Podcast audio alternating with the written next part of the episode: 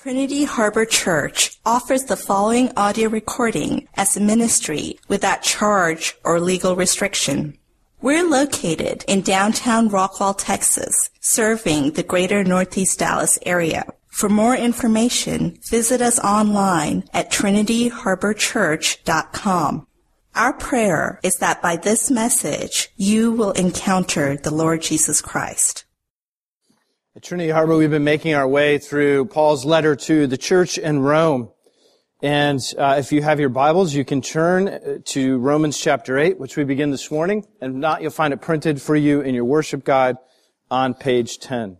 If you're able, I'll ask you to stand with me for the reading of God's Word. We'll read the first 11 verses of chapter 8 of Romans. There is therefore now no condemnation for those who are in Christ Jesus. For the law of the Spirit of life has set you free in Christ Jesus from the law of sin and death. For God has done what the law, weakened by the flesh, could not do by sending his own Son in the likeness of sinful flesh and for sin. He condemned sin in the flesh in order that the righteous requirement of the law might be fulfilled in us, who walk not according to the flesh, but according to the Spirit. For those who live according to the flesh set their minds on the things of the flesh, but those who live according to the Spirit set their minds on the things of the Spirit. For to set the mind on the flesh is death, but to set the mind on the Spirit is life and peace. For the mind that is set on the flesh is hostile to God, for it does not submit to God's law. Indeed, it cannot. Those who are in the flesh cannot please God. You, however, are not in the flesh, but in the Spirit, if in fact the Spirit of God dwells in you. Anyone who does not have the Spirit of Christ does not belong to him. But if Christ is in you, although the body is dead because of sin, the Spirit is life because of righteousness. If the Spirit of Him who raised Jesus from the dead dwells in you, He who raised Christ Jesus from the dead will also give life to your mortal bodies through His Spirit who dwells in you. The word of the Lord. Thanks be to God. Please be seated. I was reading an essay on a supermodel recently, and at one point in the essay, it talked about Paris Fashion Week, which is the premier event in all of the fashion industry in the world.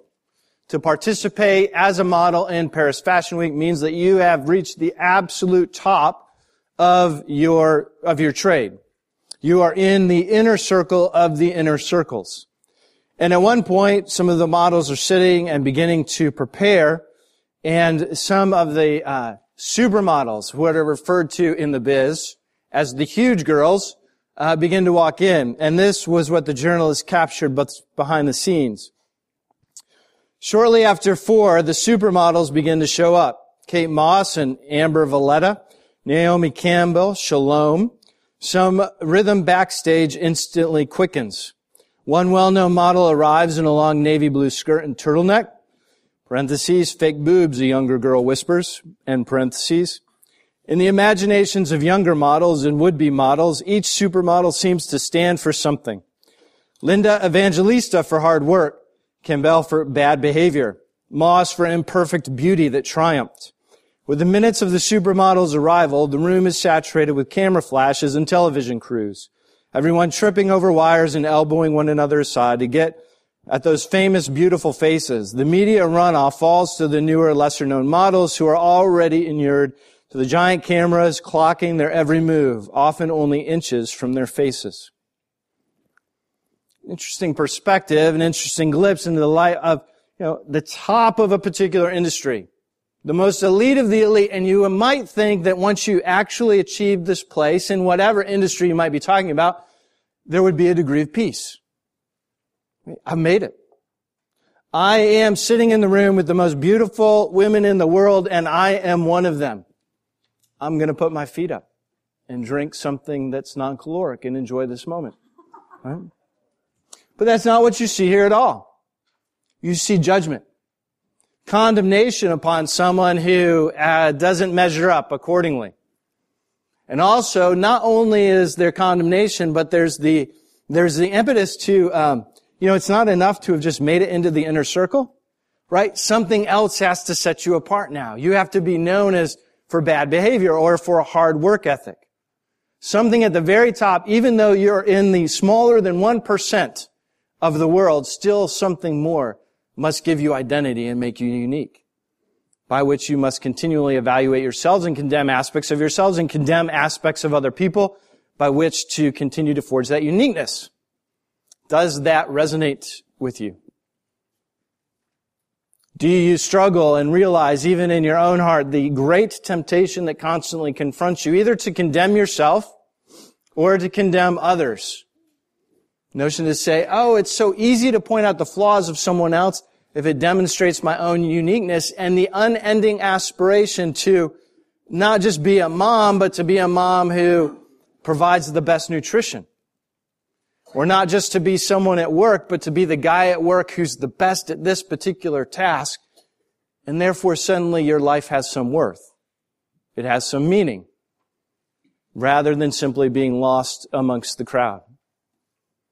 In the human heart, there's this desperate desire to known and to be known, but even more than that, to perform in a way that by our worldly standards would make your life significant or meaningful. And what Paul is talking about in Romans 8 is the flesh, and the flesh is very much bound up in that. And as he talks about life in the spirit, you have to see that life in the spirit is the um, is the offer of freedom from living in the flesh.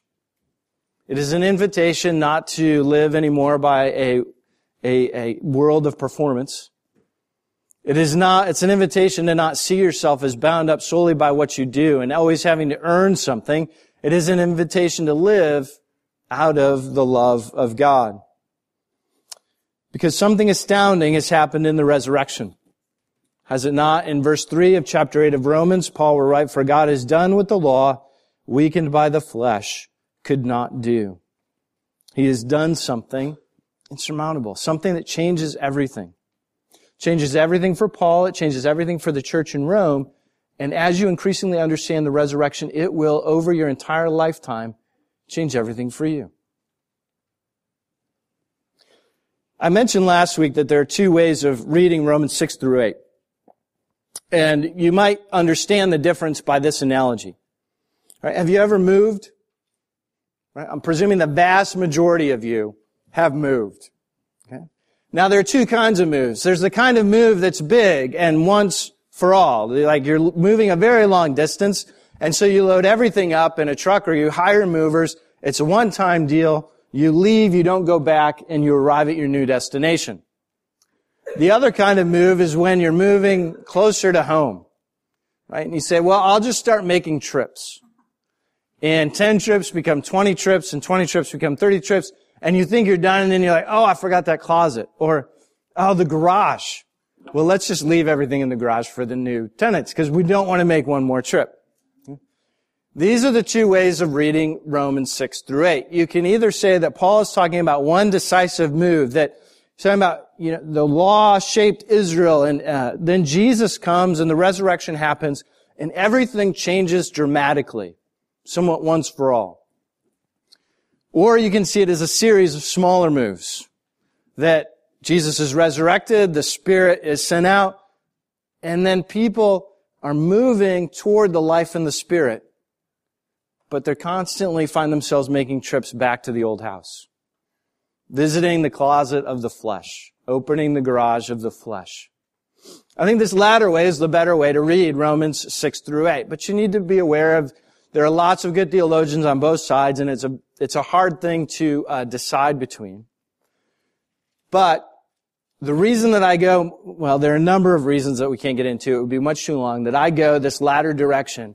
One of them is um, that no one actually experiences. I mean, there is this. If you come to Jesus, and you might have had a very profound and radical transformation right? You might have had this terrible life and you meet Jesus. Jesus grabs a hold of you and your life radically changes. Even if that's your story, there is still a degree to, to which you are going back to the old house, even for the most radical of transformations, right?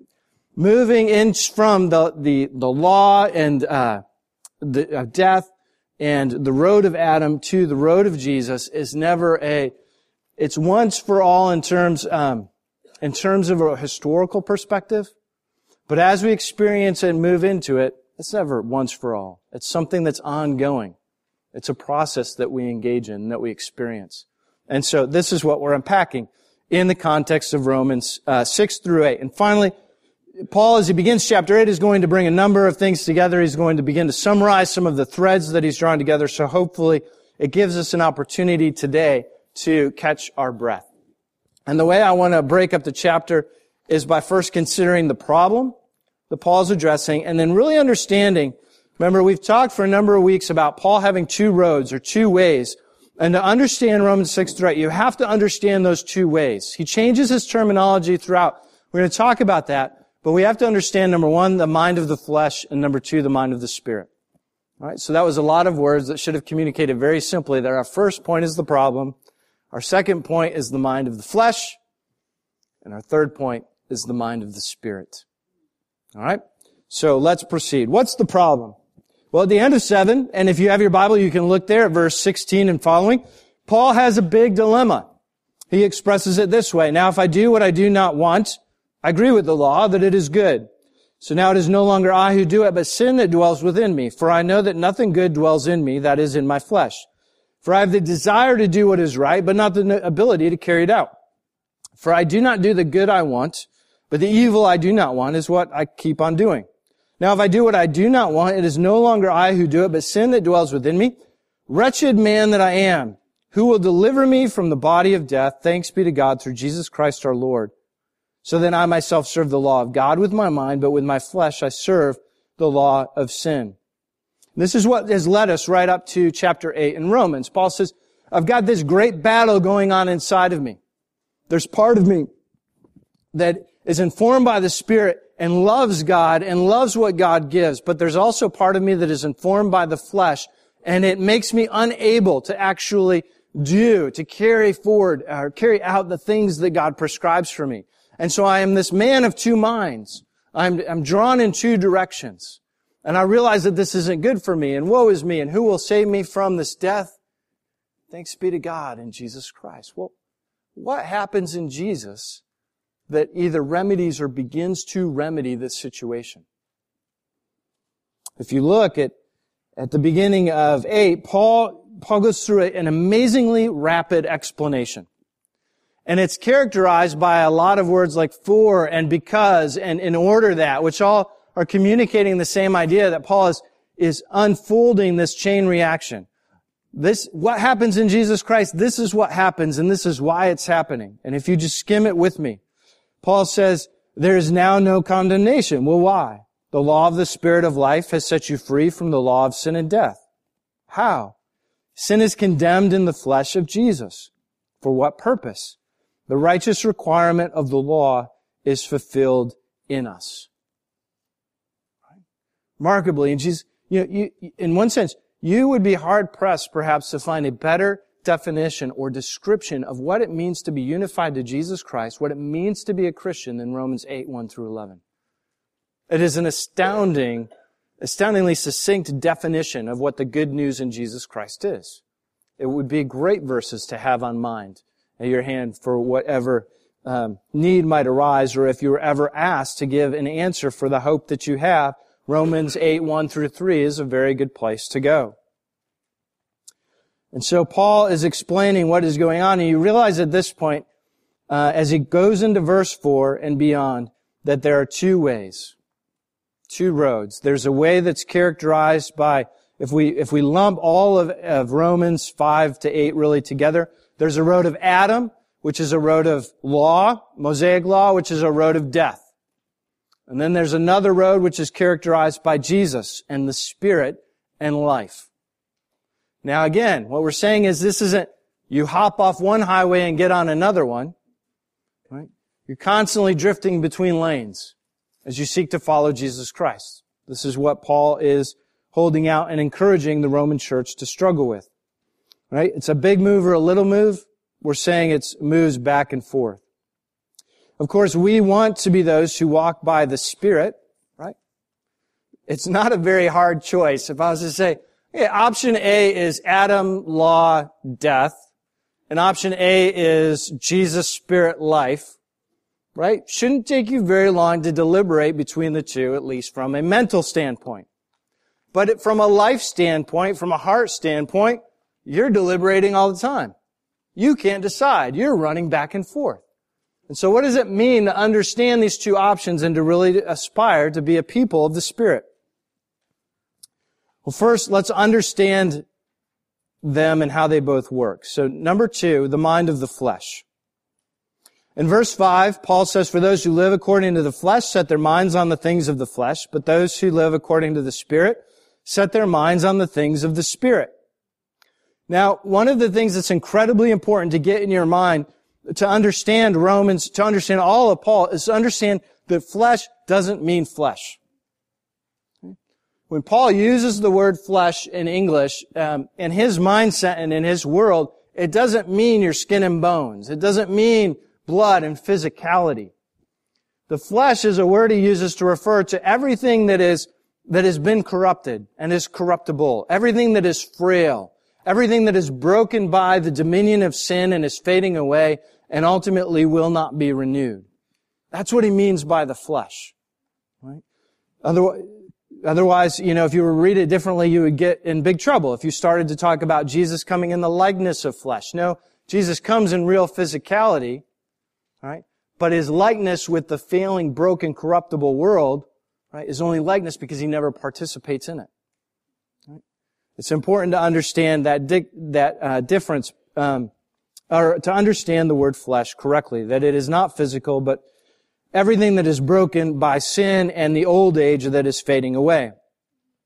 So Paul tells us that those who set their minds on the things of the flesh, which we're now defining as everything that's that's broken by sin and is fading away in his old age, right? If you set your mind on those things, then ultimately you are setting your mind on death. What does that mean? To live according to the flesh is really ultimately to live, as we've um, been saying, in an economic relationship with Jesus.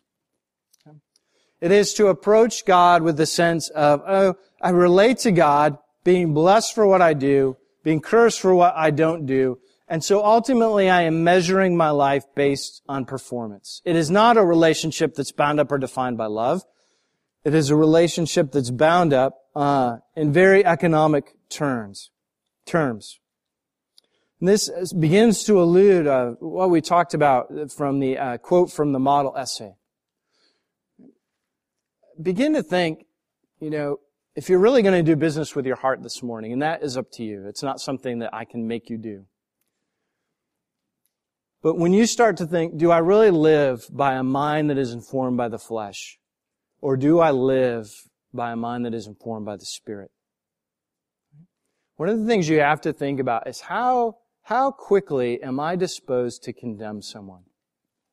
How quickly am I, am I predisposed to realize some fault in someone and both to look down upon them for that fault and at the same time to feel better about myself as a result of that fault.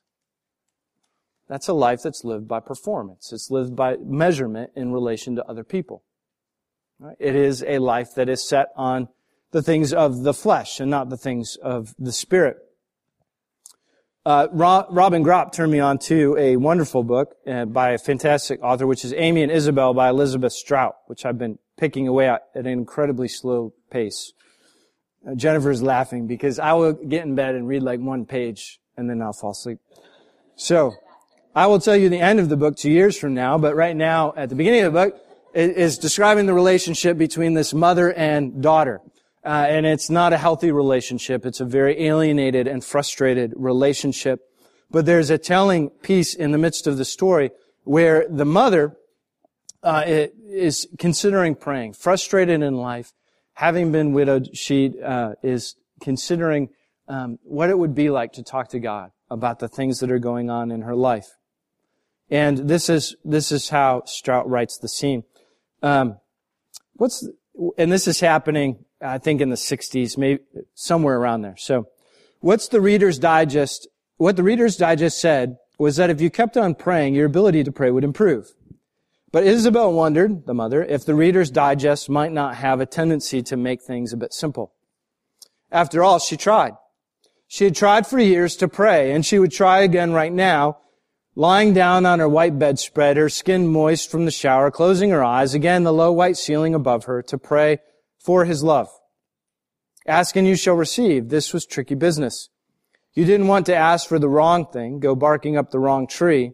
You didn't want God to think you were selfish by asking for things the way the Catholics did. Arlene Tucker's husband had gone to Mass specifically to pray for a new car, and to Isabel this was appalling. If Isabel was going to get specific, she wouldn't be so vulgar as to ask for a car. She would pray for a husband or a better daughter. Except she wouldn't, of course. Please God, send me a husband, or at least a daughter I can stand.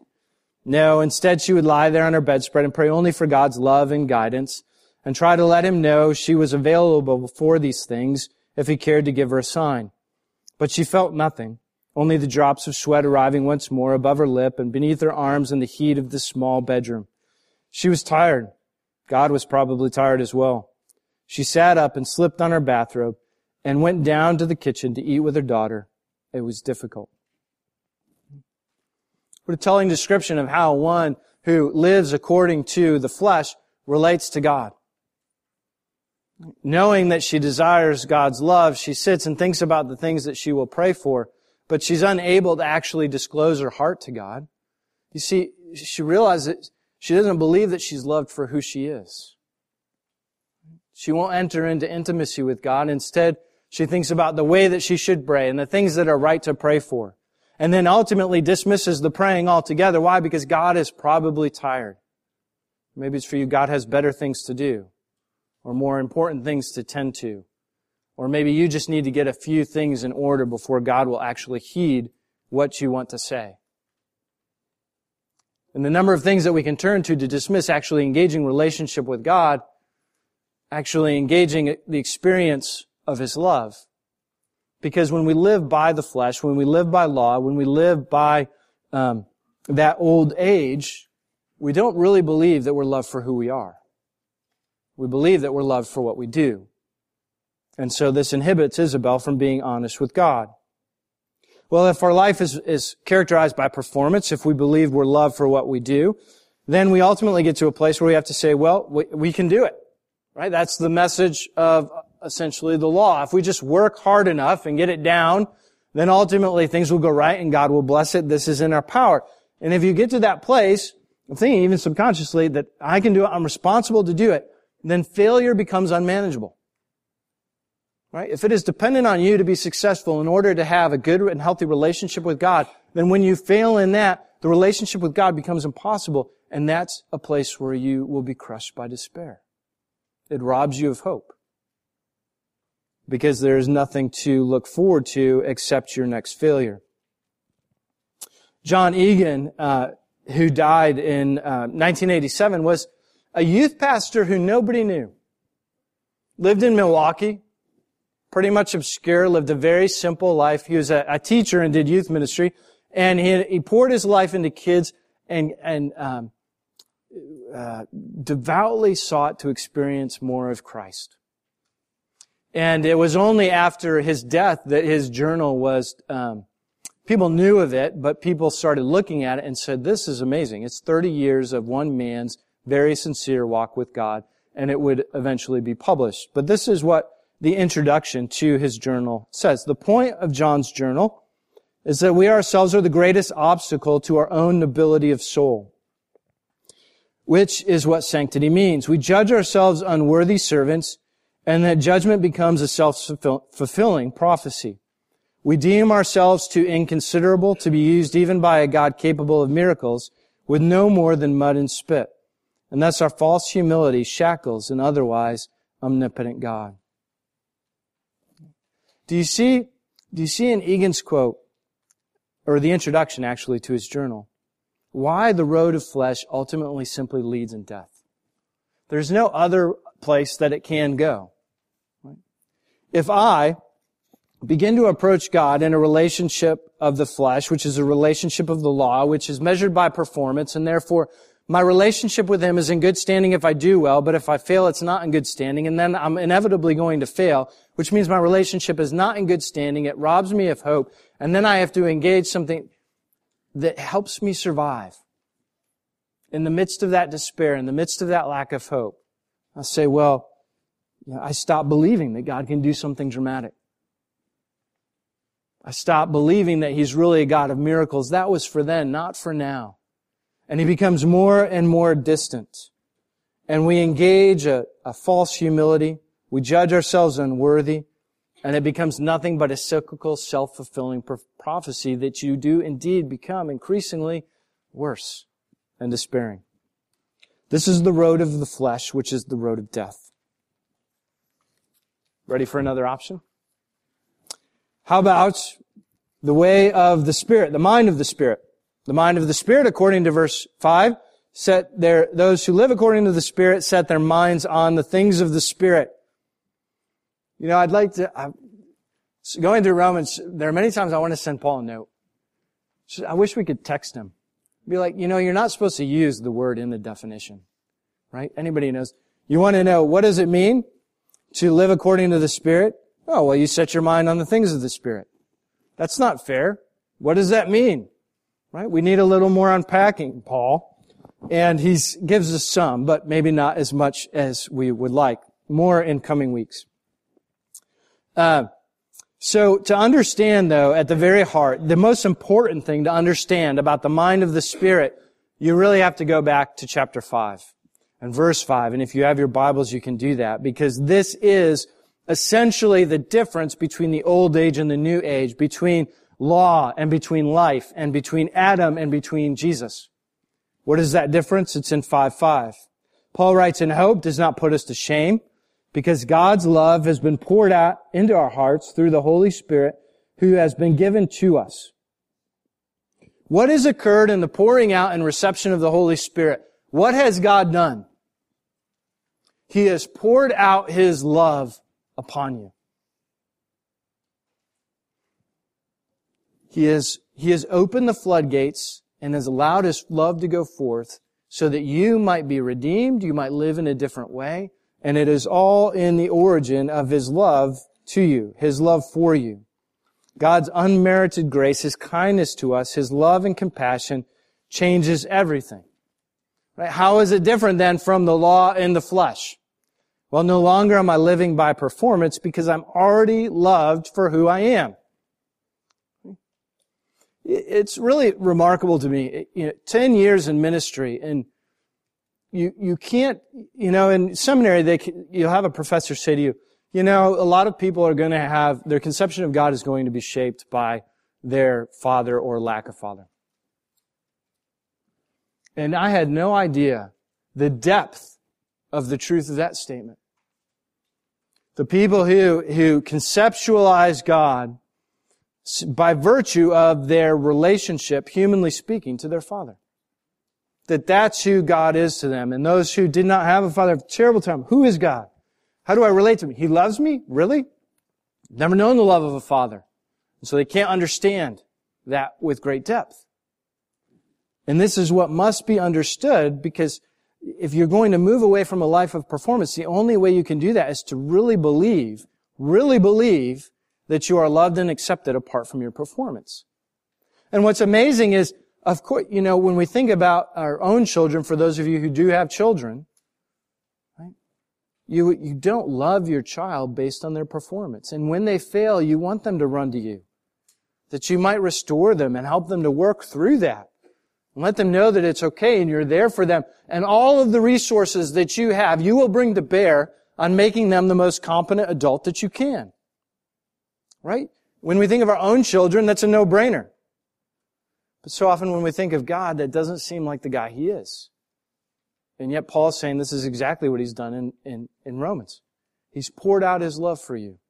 He would not reserve anything for you to be redeemed and made whole again. That's the compassion he has for you. And it's only when you understand that that you begin to realize it's okay to fail. It's not unmanageable anymore. You can fail and God can redeem it and you can become, grow through it and become more mature because there is no condemnation and you, the freedom of actually being honest and, and, uh, engaging those failures. There's actually uh, the most beautiful and, and touching of scenes in Breaking Bad, right? Did you ever think that sentence would occur? And uh, so, um, so while Jennifer's away, I spent extra time praying and meditating in preparation for this morning's sermon and making sure that I finish Breaking Bad, uh, which is not a uh, not a light show. So I'm not necessarily recommending it to you, and I'm not going to tell you how it ends. But toward the end, relax. So Walter White, for those of you who aren't familiar with the show, is a high school chemistry teacher. He's diagnosed with terminal cancer, and he um, he has nothing to leave his family. He's worried about providing for them, and so he begins to cook meth. And uh, this becomes grows, and he makes a ton of money and becomes a drug kingpin. And uh, all along, one of the refrains that the show keeps coming back to uh, is Walter White explaining to everyone, particularly his wife, that what he's doing, he's doing for his family. Everything that I am engaged in is for the benefit and provision of my family. So he casts it in a noble light. And it's only toward the end, and I'm not going to say anything of, of how it goes, but there's a really touching scene where he's, he's talking with his wife, and she says, I can't, I can't bear to hear one more time that this is for me, that this is for our family. And he's not headed there. And he says, no, it was all for me. So it was something that I good, I was good at. And it made me feel strong and powerful and important and significant. And there's this moment of clarity where he's able to, to pull off these shackles and to say, yeah, it was all for me. Now, in real life, not in drama shows, really the only way to do that is to be stuck to Jesus by the Holy Spirit. Because the only way to be freed to that degree is to realize that all those things that you need and want to admit have been atoned for. They've been taken care of in the cross. And therefore there is freedom to acknowledge that failure because there is no condemnation for you. You have been loved to the greatest extent possible, redeemed, and so you're free to heal if you actually are willing to walk down that road. So these are the two roads that Paul holds out for us that we constantly struggle with. Again, it's not a once for all. You know, we, we spend a little time in the mind of the flesh and then we realize that that's not very good, hopefully, and, and the Spirit calls us back to be focused on the things of the Spirit and back and forth that we go. But to the degree that we exist and labor at, and believe me, it is hard work. Right? It is nothing that is decided simply by this it is a work of laboring in prayer and in Bible reading and in going to church and in receiving the sacraments. And these are the ways that God wants you to continually have your mind focused on the Spirit. And in that there is life, but in that too there is hope. There is the redemption of all things. One of the saddest things about the mind that is set on the flesh, there is no hope. You can lie to yourself every which way, and you're just masking the fact that there's no hope. But in life of the Spirit, there is wonderful hope. And it is to that hope that we now turn. Rejoice as we pray right now, as we look to the table. Right? Uh, there is no condemnation for you. All things are redeemed. And we, of all people, have the most to look forward to and to hope for. Let us pray. Father, we rejoice in your kindness to us, in your gracious love, in the outpouring of the Spirit. And knowing that we would never cling to Jesus, you have given us the Spirit for that very purpose. We give you thanks and are humbled to the extent to which you have gone to redeem us. We pray that you would help us to know your love in a way that transforms our heart. Transform us now by your grace, Father, that we might be made new. For those who have trouble coming to you, for those who, uh, for whatever reason, find it so difficult to understand you as the loving Father that you are, I pray that you would open their eyes now and let them have a taste of your abundant love as they come to the table. And Father, out of that, I pray that we would increasingly be a people of that knows the life of the Spirit and are characterized by hope and by peace. And to know at a much deeper level what Jesus means when he says his yoke is, um, is easy to bear his burden is not heavy.